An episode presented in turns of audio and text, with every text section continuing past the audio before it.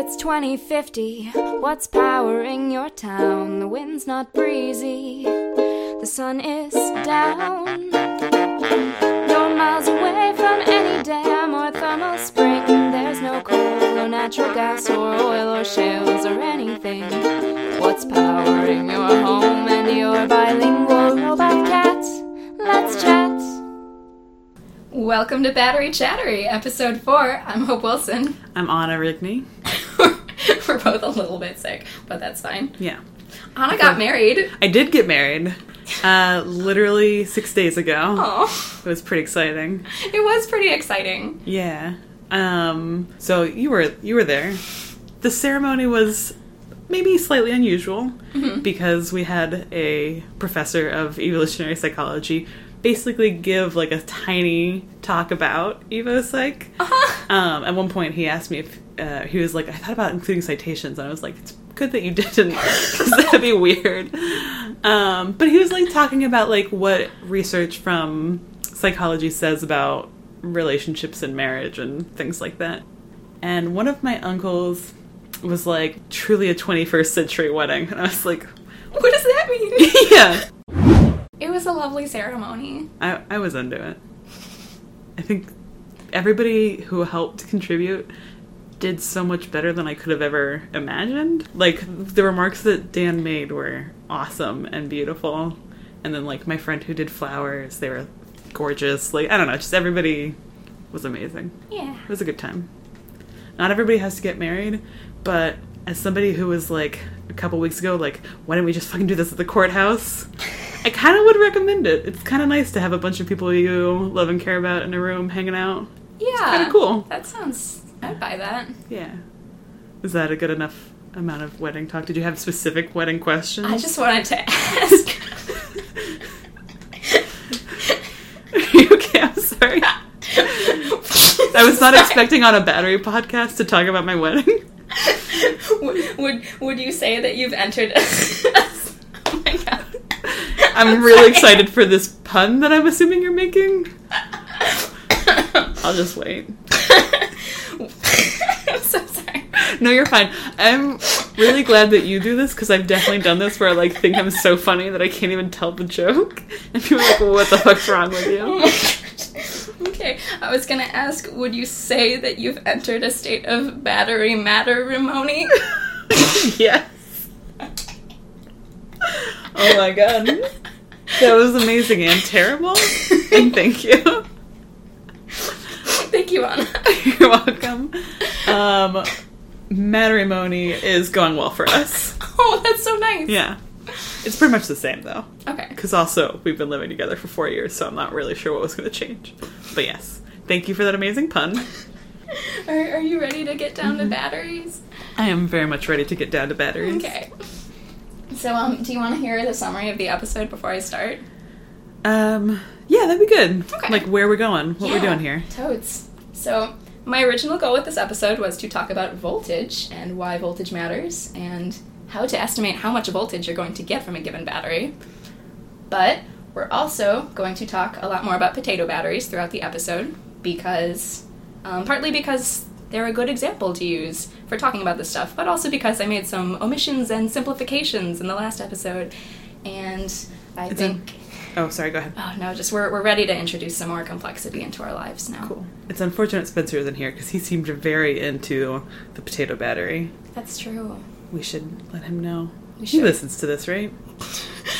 I don't know. Shout out to Spencer. Hey, Spencer. If he doesn't listen to this, he's not going to know that we shouted out to him. That's so true. It's his loss, really. It really is. And just generally not listening to this amazing podcast. That's also his loss. Yeah, for sure. Yeah. So basically we're here to talk about voltage and potatoes. And if you need like a visual to tie those things together, I like to think about like a little potato Bride of Frankenstein. So you apply a voltage to it and then it comes to life and it has amazing hair. Yeah. Voltage battery. Voltage potato. I'm just imagining a potato that you should not eat because if there's hair on it, probably not a good idea. But it looks pretty cool. It looks rad. For some reason, I know you said Bride of Frankenstein, but for some reason in my head I'm thinking like David Bowie, circa The Labyrinth. That's also a good potato. Again, not a potato you should eat, probably. But a good visual potato. An aesthetically pleasing potato. Maybe like the David Bowie with like the lightning bolts across his face, but that like on a potato. Yeah, and the hair. So potato batteries. Let's recall from the last episode, we had zinc and copper electrodes stuck in a potato. And we said that if we connected the zinc and copper wires outside of the potato, like say we clip them on either side of a little LED light, then zinc ions will flow into the potato, and electrons will flow outside of the potato through the LED towards the copper. And boom, that's a battery, because you have electrons flowing through something. And when you have electrons flowing in a direction, you also have the ions inside of the battery flowing in the same direction because of charge balance. I am actually learning things. Like, I remember things. I also do listen to the episodes to see how they went.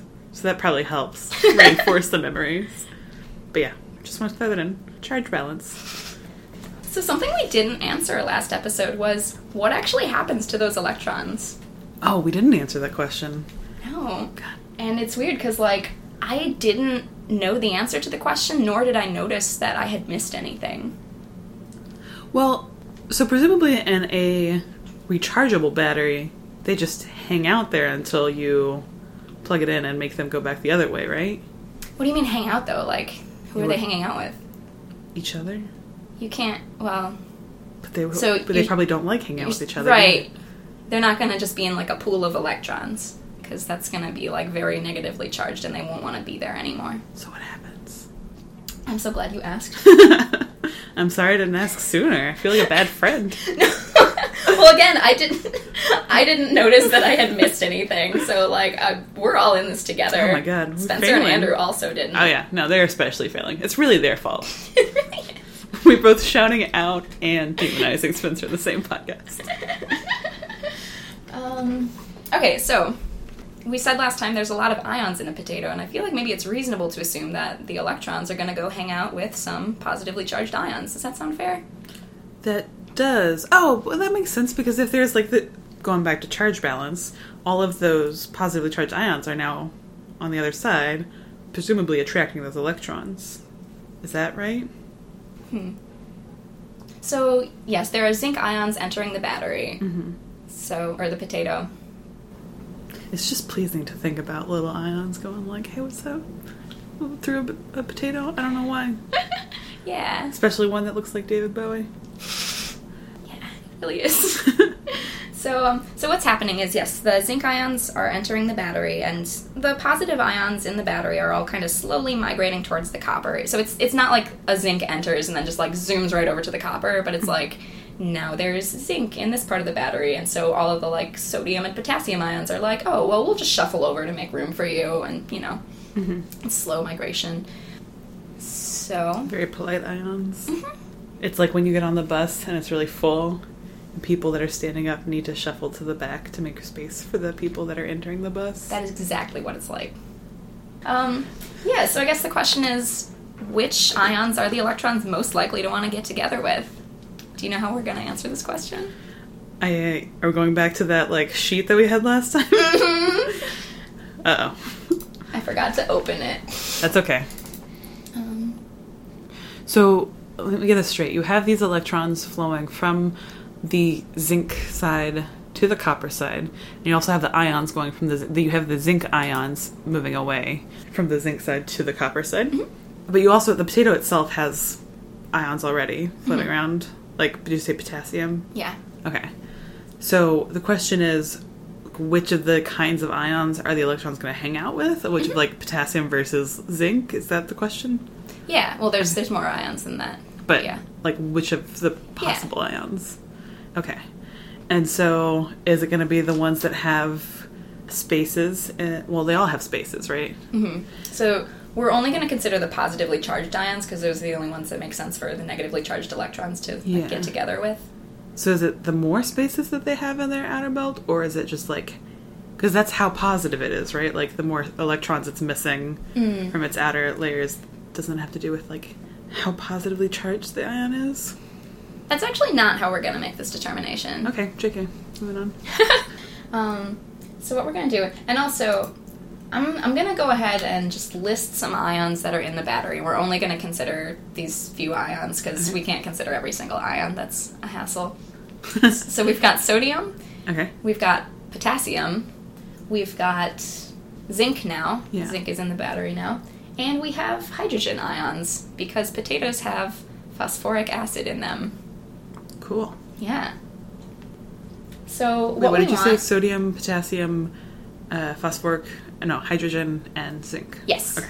So what we want is which of these ions wants an electron the most. So this goes back to the, oil rig thing, mm-hmm. the, reduction, oxidization. And reduction, they want to get rid of electrons, right? Reduction is gain. Damn it. Every time. Reduction is gain. So it's oil rig, right? Oxidation is loss, reduction is gain. Okay. And that's loss and gain of electrons. Okay, so reduction is... So the higher the reduction potential, the more they want to gain. Okay. Yes. And this has nothing to do with how many electrons they're missing. It actually doesn't, yeah. Huh. So we're looking at that right column that says potential, V? Yeah. So let's look... So here's potassium.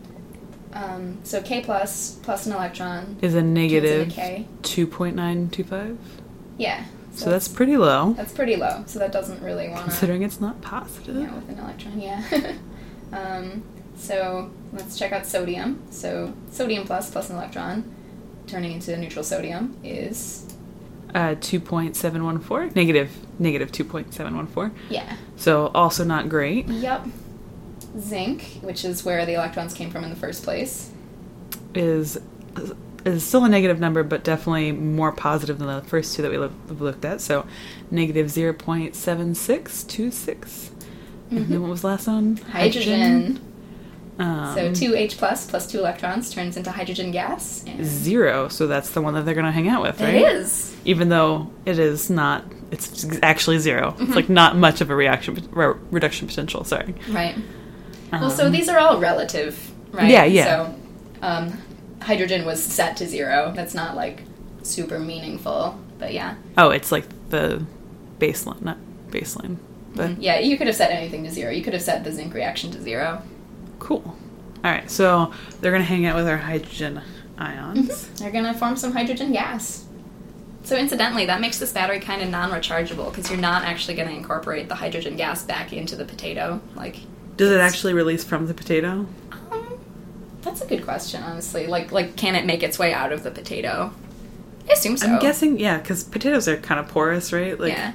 I'm guessing if you had a material wrapped around it that prevented it from leaving, then it would stay stuck. Which I'm assuming. Well, whatever. So these electrons are just chilling with those hydrogen gas. And like you said, you can't recharge it because that's probably just going to dissipate or release. Yeah, you probably can't get the hydrogen gas to turn back into hydrogen ions because it's probably just gone. Okay, cool. So are rechargeable batteries designed with materials that it is easy to... How does that work? That's such a great question. So just to give one example, some lithium batteries you call them layered oxides, and they're basically these layered materials. They're layers of molecules, and the lithium ions can actually insert themselves inside and then come out again. So you're not forming a gas or anything. You're just they're getting put into little cubby holes mm-hmm. and then being taken out when they're needed again. Yeah. Okay. So the layered oxide materials tend to be cathode materials, but also an anode material. Graphite is a common anode material, and that's the same way. You know how graphite is layers of graphene basically stacked on top of each other, and lithium ions can fit in there. I did not know that, but now I know. Oh, sweet. Yeah. Graphene? Graphene. Is what makes up graphite. Yeah, graphene is one atomic layer of graphite, basically. Okay. Like a sheet of paper and a stack of papers or a ream. Mm-hmm. Yeah, exactly. Cool. Okay, so voltage. Do you have a sense of what voltage is? So I was thinking about that when you said what we're going to talk about on the podcast today, and I feel I remember this from physics in high school. And I don't really remember, because I was what is the difference between voltage and currency? Currency? Not currency. Current. Okay. There's a huge difference between voltage and current. Hang on. Currency. Instead of paying you for this service, I'm just going to zap you. I mean, what voltage are you going to use? I'm just kidding. I was not intending to be creepy. I apologize. Because I was thinking in terms of, like, at some point, it'll kill me. I know I'm not into that. That's fair. But voltage. Yeah, I'm realizing that I don't really remember what voltage is. I get what current, mm-hmm. not currency. I mean, I also get what currency is. But I get what current is. Somebody just opened a drawer. Oh, my. And that somebody is my husband. Aw. As of 6 days ago. You're married. Yeah, it's weird. Yeah? I can call my husband now, and he doesn't tell me that that's not true. Sounds like he was being a real party pooper before. He just likes things to be accurate. And I was going with an emotional thing. Uh-huh. Aw. It's whatever. Yay. But yeah, that's that noise. Adorable. Alright, what is voltage? Okay, so first I'm going to tell you Wikipedia's definition of voltage. Cool. So voltage is the difference in electric potential energy between 2 points per unit electric charge. That's a lot of words. Yeah, I started off understanding what you meant. So is that like... I already regret reading that. I'm like, that didn't make any sense. Yeah. Is that like the difference in the... reduction potential between the anode and the cathode? So... Or is that part of it? Yeah. Wait. Oh, you're getting way ahead of us. Oh, I'm sorry. You're like in the advanced class. Never mind. Yeah, so reduction potentials are measured in voltages, and yes, essentially. We'll get back into that later. Okay. Cool. But basically, if you have a charged particle, like an electron, mm-hmm. and you want to store energy with it, you're going to have to move it through a voltage difference. Okay. So yeah, I'm remembering when I had to, like, draw out circuits, there was, like, a battery that had so many volts, and then I had to figure out, like, the current based on that. And I remember there was, like, actually a pretty simple formula. What was it? V equals I plus something? V equals IR? Yes. Yeah. I times R, yeah. So Ohm's Law is... That's Ohm's Law, right? It's voltage equals current times resistance. Sure. Yeah. Yeah, so, if you have something really conductive and you run a little current through it, then that's like a little bit of current times a little bit of resistance, and that's a little voltage. That's adorable. Sorry. But if you have something that's very resistive, so say instead of a metal you're using like... Oh, that's right, because R is like... Or no. Why are you multiplying by R if it like detracts? V equals IR? Yeah. Oh, because, like, resistance makes it harder to get through the circuit. Yes. Why are you multiplying it if it detracts from... So think about it this way. So... Oh, it's... Because then it would be I equals V divided by R, right? Yeah, that's true. So that makes sense, because if you're talking about, like, the ability, like, the current, then you would need to divide by the resistance, yes? I'm sorry. I equals V over R, yeah. Okay, sorry. No, you're good. I'm just thinking of... Let's cut all of that out. No, people need to know. Okay. People need to know. Fair enough. But I think I'm getting ahead of... No, you're good. Your plan. I wasn't really going to cover that at all, but I think it's a good idea to cover it, because clearly you want to know. But yeah, if you think about... If you have just a wire, like a metal wire, so very conductive, most of the time, if you're looking at this wire, you're going to assume that each end of the wire is at the exact same voltage. And that's because the wire has essentially no resistance because it's so conductive. And then V equals IR. R is virtually zero, so V is basically virtually zero. So there's no voltage difference across that wire. Okay. So small resistance means small voltage. Okay. Assuming current is held constant. So current is a factor of the conductivity of the material. Yeah, if you have, like, a given voltage, then our current will depend on resistance. All right, so voltage is... I don't know if I actually understood the definition of... Okay, no, voltage. We'll get back to that. Okay. So it's kind of like gravity in that it's like a difference in potential energy. Okay. So with gravity, if I pick up a rock and I hold it high above my head, I've just increased its potential energy. Yeah. And that's kind of like picking up an electron and transferring it to a different voltage. Okay. So say I have a battery and I've got a cathode and an anode, and my cathode is at positive 2 volts and my anode is at 0 volts. Mm-hmm. If I take an electron and I move it from the cathode to the anode, then I've just increased... the difference, right? Sorry, go ahead. And the voltage... voltage does change as you move charge around, mm-hmm. but barely. Like, okay. If we're just moving one electron, we can ignore it. Okay. But what you've done is you've increased the potential energy of the system by the charge times the voltage difference. So okay. It's basically energy equals charge times voltage. So our electron is charged, it's -1 electron charge, and we've moved it -2 volts. Mm-hmm. So we've increased the energy by 2 electron volts. Okay. Does that... do you want... Yeah. Sorry. I'm thinking back to when we were talking about what made something an anode and a cathode, or, like, the difference between anode and cathode. Yeah. And we talked about, like, when you're recharging it, you're making it go to the state it doesn't like to be in. Yeah. So you're, like, increasing its potential energy. Yeah. Okay. So that's what we just did. Yeah. By moving it from the cathode to the anode. Yes. Now, if we move it from the anode back to the cathode, then it's -1 electron times positive 2 volts, and so that's -2 electron volts, and so that means you just lost energy instead of gaining energy. Okay. So that lost energy can be used to power something, but it's no longer stored in the battery. Okay. Solid on what voltage is? No. That's fair. Because you said that when we're moving the electrons, we're not changing the voltage. Right. We're barely changing the voltage. So say we moved, instead of moving one electron, mm-hmm. we moved like 1,000 electrons. Okay. Would we then change the voltage a lot? Or a bit more? So that's a big question. So say we have a capacitor instead of a battery. Okay. So the deal with a capacitor is you actually, you know how I've said that like a battery, you're not exactly, like you don't have a positively charged side and a negatively charged side. With a capacitor, you actually do. So you're going to try and shove, like, all the electrons to one side of this capacitor.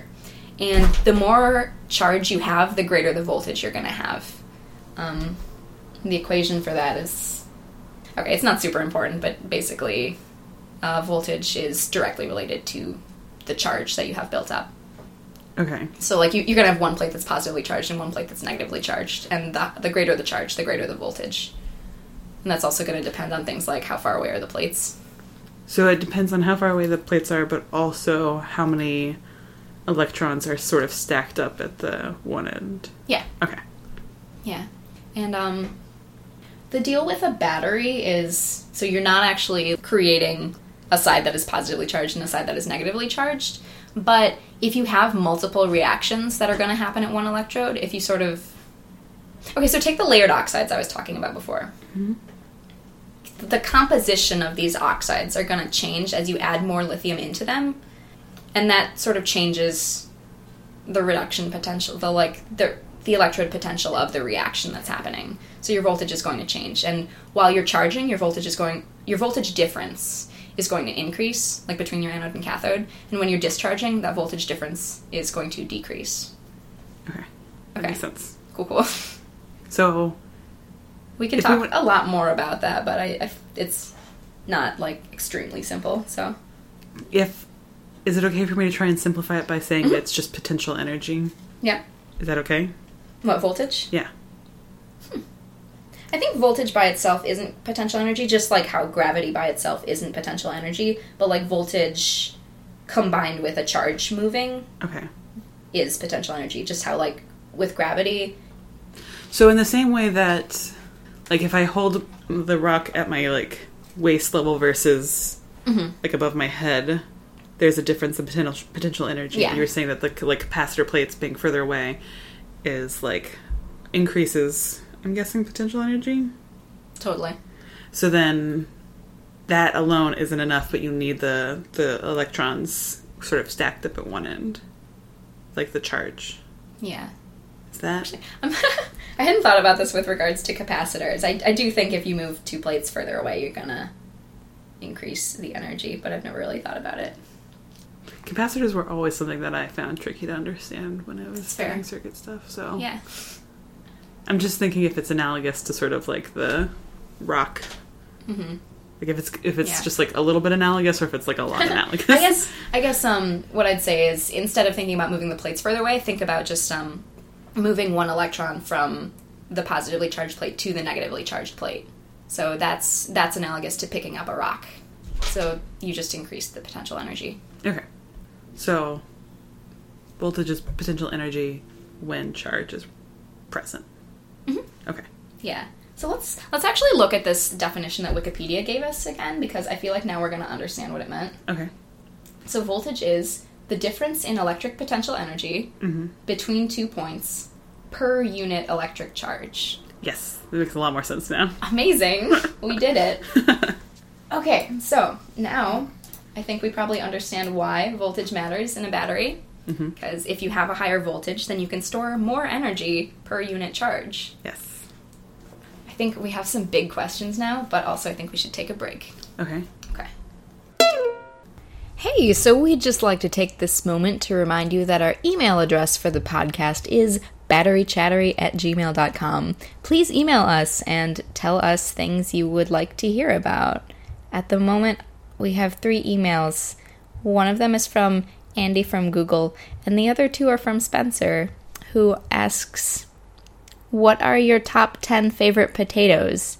Not types of potato, individual potatoes. And also, what is your favorite use of batteries in literature? So, I mean, we could answer those, or y'all could send us other questions. batterychattery@gmail.com. We can take breaks more often. Okay. I know the first few episodes I was just like, let's go! Let's do it. Those aren't my feelings anymore. That's a good idea. Give us time to process what we're learning, and by what we're learning, I mean what I'm learning. We always end up covering much more than I anticipate, because I forget that, like, I don't remember to cover everything that we need to cover. This is a thing when I'm writing where my mentor has always recommended writing something and then taking a break from it for a few days and coming back to it, because it might be easier to spot holes in your reasoning. Like, in your head, there's like a lot of clarity about something, but you don't realize what you're not conveying to other people when you discuss things, because you take certain things for granted because you know something so well. Mm-hmm. Curse of knowledge, lack of theory of mind, all of the above. I don't know what those things were. Oh, so curse of knowledge is this idea that the more of an expert you are in something, the harder it is for you to explain it to a novice, because there are things that you just know so well that it's hard for you to remember what's known and what's not known. Mm-hmm. Like, do you ever have this sense that, like, if you know something, it seems like really weird when you realize other people don't know it? Does that make sense? I don't know. Like, when I ask you questions and you're sometimes surprised by them. Yeah, I get surprised, but I'm not like, once you say it, I'm like, oh, that makes sense. Like, why would you know that? That's the curse of knowledge. Okay. And then theory of mind means the ability to understand that other people have distinct thoughts and feelings from you. Mm-hmm. So this... why is this so funny? I don't know. Just, do they? No, I'm kidding. It seems like a really trivial thing, but it's really not. So the test that people use when testing children, so basically, like, 2 and 3-year-olds don't have theory of mind, but by the time you're 4, most kids have theory of mind. And so the test that they use is this thing called the Sally Ann test, where there are, like, 2 little dolls, and Sally has baked some cookies, and she puts them in this basket. Amazing. Anne's there just hanging out, looking at Sally making these cookies and putting them in the basket. Sally leaves the room. Anne thinks it's going to be a really funny prank to take the cookies from the basket and put them in the cabinet. And so Anne's doing this, puts them in the cabinet. Sally comes back in the room. Where is Sally going to look for the cookies? In the basket. Yes. 3-year-olds can't correctly answer that question. Ooh. The 3-year-olds think that Sally is going to go look in the cabinet, because the 3-year-olds don't understand that Sally doesn't have the knowledge that they do that Anne moved the cookies from the basket to the cupboard. Man. Does that make sense? Yeah. So that seems like a really obvious, trivial thing, because you're not a 3-year-old, but... No, that's the best compliment you've gotten all day. But it breaks down in adults as well. So there are like more complicated tests. Like there's a thing called the mind and the eyes test. You can do this online for free, where basically you just look at pictures of people's eyes, mm-hmm. and people are making different like emotional expressions. And I think they're like, the one online you can do that I've done, I think they're like 36 questions, and most people don't get above 30. So most people aren't 100% accurate at identifying the emotional expression of these pictures. Well, from eyes alone, that sounds hard. I mean, a lot of emotional information is conveyed in the eyes. Okay. But the idea being that, like, even when we're trying to understand somebody's emotional state, it can still be hard because mm-hmm. they're distinct from us, right? And having the ability to understand their distinct thoughts and feelings is a challenge, even if you have the capacity for it. That totally makes sense. Yeah. So the theory of mind sort of goes into, like, the curse of knowledge, right? Like, it's hard to understand other people's minds fully. Does that make sense? Oh, yeah. Yeah. Cool. Sorry. Just, like, went on a psychology rant. I'm excited about it. I think theory of mind is really interesting. And they're, like, people think about, like, whether or not animals have theory of mind or, like, senses of self. So how you sort of think about testing those capacities and at different ages and in different creatures is really interesting. This is more of a sense of self thing, or like a knowing that you have a self. They have this dot task where they like will paint a red dot on an animal's forehead and like put a mirror in front of them, and whether or not the animal recognizes that there's a dot there. So like mm-hmm. elephants will, as soon as they look in the mirror, will like touch their trunk, the tip of their trunk, to the dot because they know it's them. Yeah, but like cats don't have the ability to do that. So, like, there are degrees of theory of mind. Cool. Is this exciting? Yes. I don't study that in my PhD, but that is an area of psychology that I find personally interesting. For what reason, I don't know. It's just frustrating not knowing other people's thoughts and feelings, but probably also you don't want to know other people's thoughts and feelings. Okay. I was all ready to agree with you, and then you brought it back down, and I was like, I guess you're right.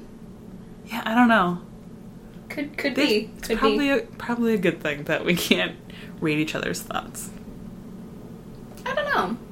So that, first of all, that just sounds overwhelming. Yeah, no, totally. But it also, I guess, on some level, like, if we have, like, fewer secrets from each other, then it's like, if you have something where you think you're the only person who, like, thinks whatever, and then suddenly you know what other people are thinking, and you're like, aha. Yeah. I think that's why it's important just to be honest about totally who you are. Yeah. I always try to admit my flaws when I can. Because everybody has those, like, insecurities, and yeah. It turns out. Yeah. I sometimes say weird shit, and then people are like, yeah, and I'm like, holy crap. It's awesome. Anyway. Batteries. Okay. Yes. So how do we know the voltage of a battery? Actually, you pretty much already said this, but if you have two different reactions happening at two different electrodes, the voltage is just going to be the difference between the reduction potentials of those two reactions. So if we want to take our potato battery... So you can optimize, or you can not optimize, you can increase the voltage by choosing specific anodes and cathodes that are very distinct. Okay. Yes. Cool. You got this. I'm finding out that a lot of the... answers to battery questions are which materials. Yeah. Okay.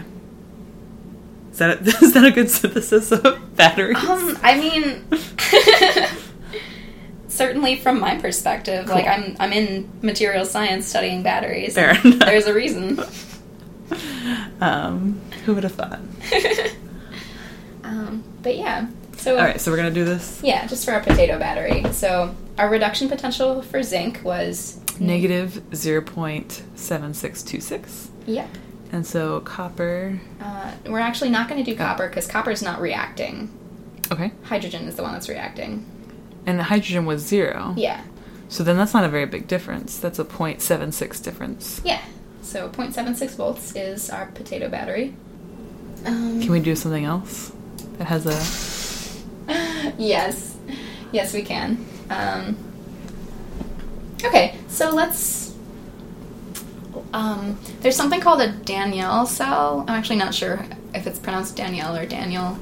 Probably Daniel. There's two L's, though, but not an E on the end. I think that's probably Danielle. Okay. Unimportant. Unimportant. Right, so that actually... It has a zinc electrode and a copper electrode, but the copper electrode is actually immersed in a solution of, I think, copper sulfate. So there's copper 2+ floating around. Okay. So that actually can react and form copper. Mm-hmm. So you actually do just look at the difference in reduction potential between zinc and copper. Okay. So we got our zinc 2+ is... negative 0.76. And our copper 2+ to neutral copper is... Wait, which one is it? All of those. Oh, 0.340. So what's that, like a 1? About 1? So it's going to be 0.34 plus 0.76, so that's... 1.1. Yes, 1.1 volts.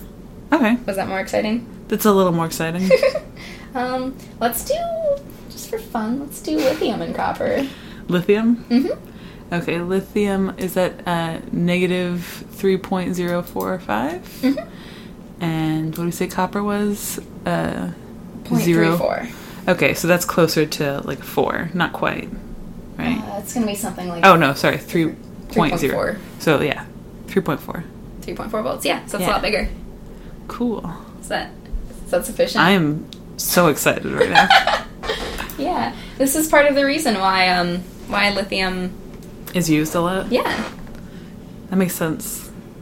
Because it seems like since it's such a... It's so different from zero. Yeah. Compared to the other... Like, in relation to the other reduction potentials. Seems like it would be easy to increase the voltage that way. Yeah. And you said another way to increase... No, not going back into it. Never mind. Let's go. Move forward. Okay. So I did want to note... So we said the potato battery should be about 0.76 volts. Mm-hmm. In reality, and I'm going to blame this on the fact that a potato is...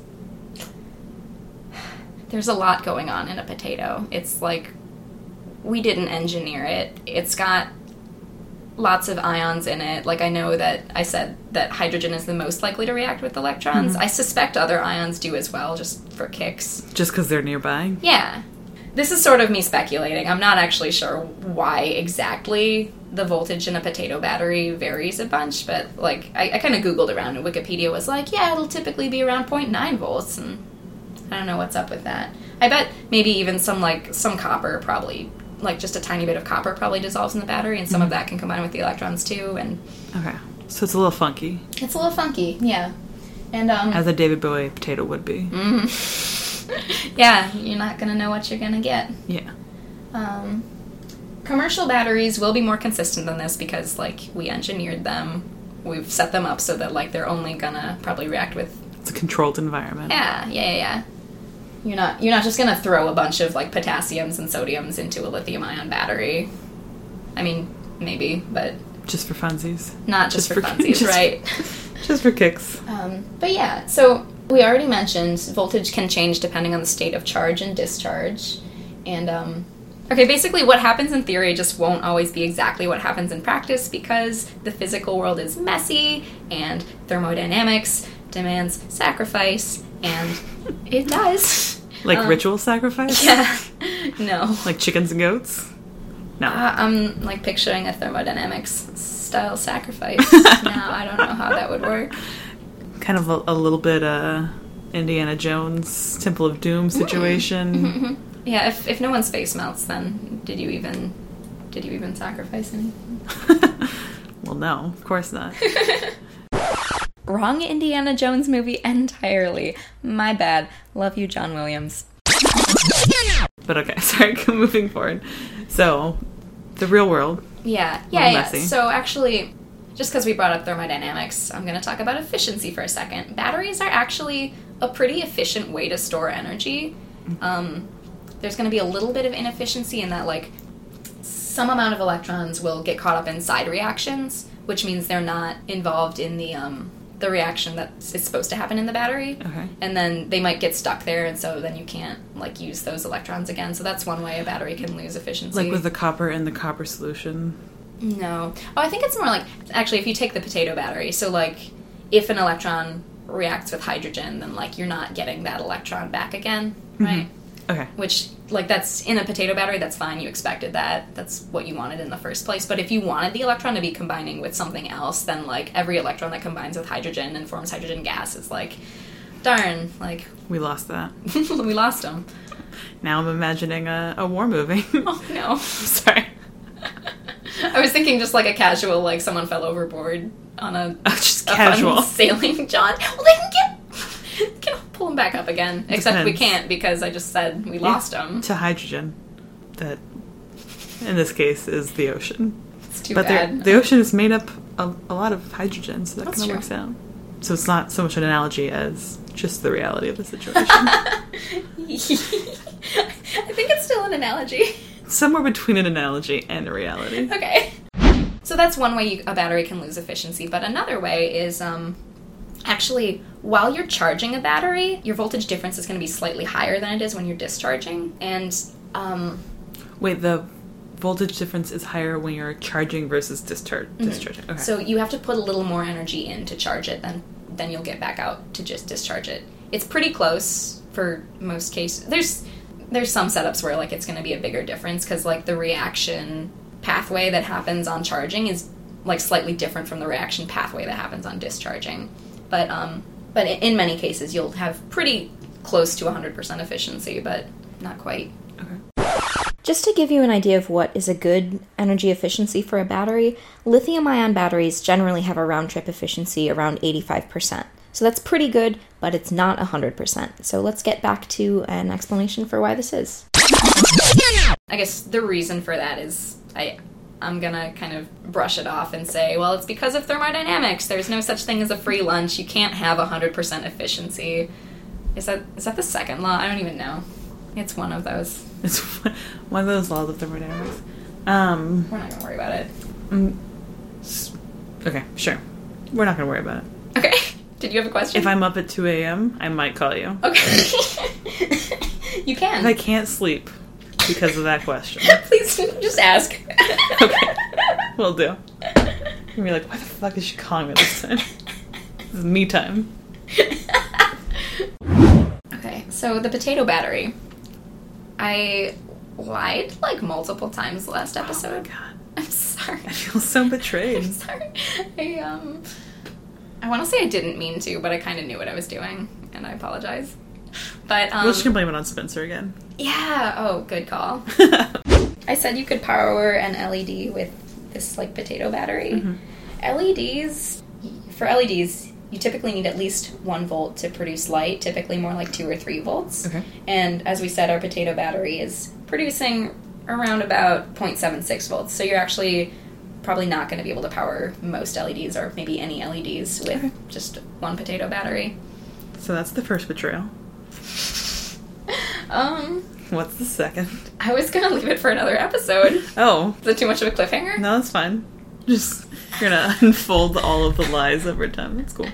Okay. Well, now I just feel bad. I'm totally teasing you. No, I don't want to leave people wondering. That's not like, that big of a deal. What was the lie? That's what's going to make them come back. Okay. Other than the witty banter. Witty banter plus learning how else you lied to them. I feel like I sound like a bad person now. No. That's really not that big of a deal. Keeping everyone coming back with my lies. I would say it's just the use of the LED light example is just convenient. It's like something people can understand. Mm-hmm. So, yeah, that's very true. Yeah, the other thing was also for convenience. I'm just going to say it. So let's talk about that silver-gold battery. Okay. So something has to get oxidized in order for a battery reaction to happen. Mm-hmm. And we said it was going to be silver in the silver-gold battery because silver has a lower reduction potential. Okay. But actually, hydrogen has a lower reduction potential than silver. So silver is not going to change into silver plus. Wait. Oh, because the potato already has hydrogen. Wait, I'm sorry, I messed that up. Let me try that again. Take another break? Yeah, let's take another break.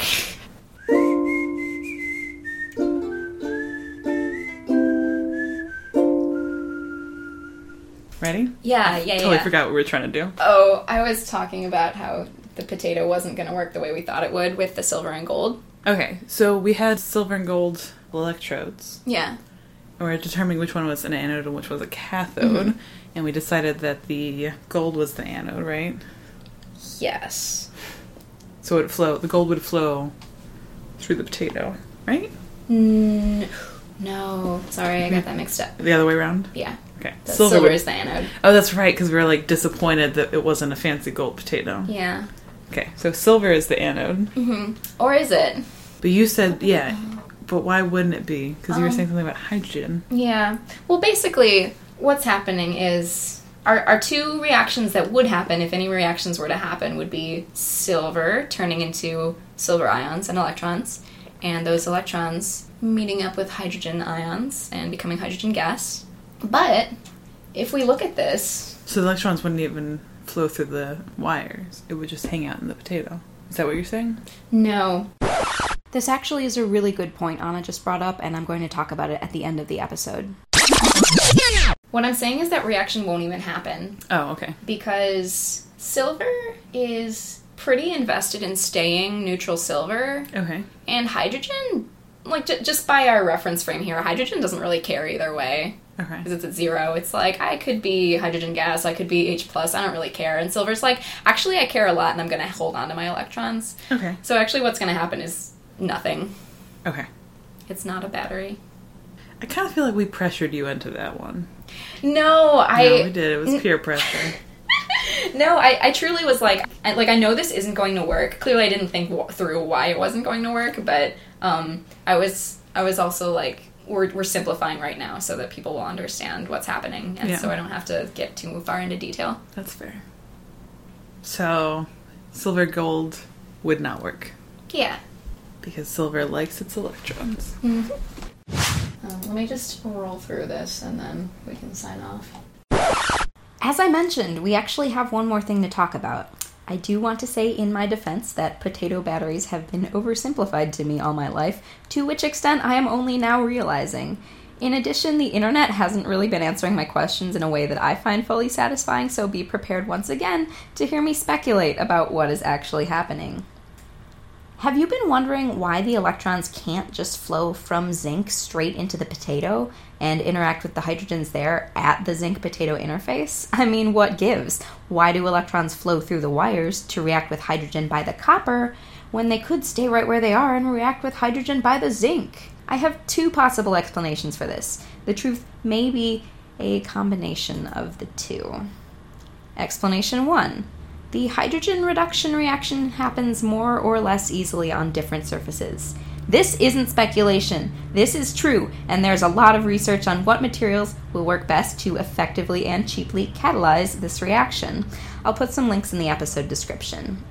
The main application I know of for this research is in the generation of hydrogen gas to use as a fuel in fuel cells. So just so you know, if you're feeling passionate about this, the energy field absolutely has a place for you. One source I found compares the abilities of different metals to evolve hydrogen gas, but it doesn't even list zinc, which means I can't compare zinc and copper. But copper might be better at it, and it might be easier for electrons to react with hydrogen by first flowing through the circuit outside the potato and hitting up the copper electrode than it is for them to simply react at the zinc electrode, just due to the surface at which they're reacting. These electrons would rather be with hydrogen than with zinc, and they will do what it takes to get there as quickly as they can, even if that means traveling outside of the potato. Explanation number 2. Even if zinc actually is a better surface for the process of hydrogen reduction, the zinc wire can still only make so many reactions happen at once due to limited surface area, so I'm speculating that some electrons would still make their way over to the copper wire just to take advantage of the surface area there. More surface area for a reaction means a speedier reaction, so if you have two metal-potato interfaces to work with, you may as well use both interfaces. Now, zinc actually does react with dissolved hydrogen plus. There are plenty of YouTube videos demonstrating zinc reacting with acid if you are in the mood to watch metals bubbling and to point at those bubbles and say, aha, that is hydrogen gas. The high levels of H+ in this acid are allowing for a rather noticeable reaction. So the instant you stick a zinc wire in a potato, it will start reacting. Not very much, because the phosphoric acid in a potato isn't concentrated, but zinc will start oxidizing into zinc plus, and hydrogen will be reduced right there at the surface of the zinc. But with the rest of the circuit in place, some electrons will still travel over to copper to take advantage of that surface area, and possibly of its better reaction kinetics. So, you still have electrons flowing, and you still have two different reactions, zinc oxidation and hydrogen reduction, taking place at two different electrodes, which we've learned means we have a voltage. And since you have current and you have voltage, you are generating power using stored energy, and it's a battery, even though some of the reaction is taking place at zinc instead of at copper, like we said it was. How do we sign off? You say something nice to them, and then I say bye. What do I say that's nice to them? I don't know. You say, like, thanks for listening or whatever. Oh, do I? Sometimes. Okay. You can say something mean if you want. No. Thanks for listening to this episode of Battery Chattery. We hope you enjoyed it. Yeah, we do. Bye. What's powering your home and your electric feline friend?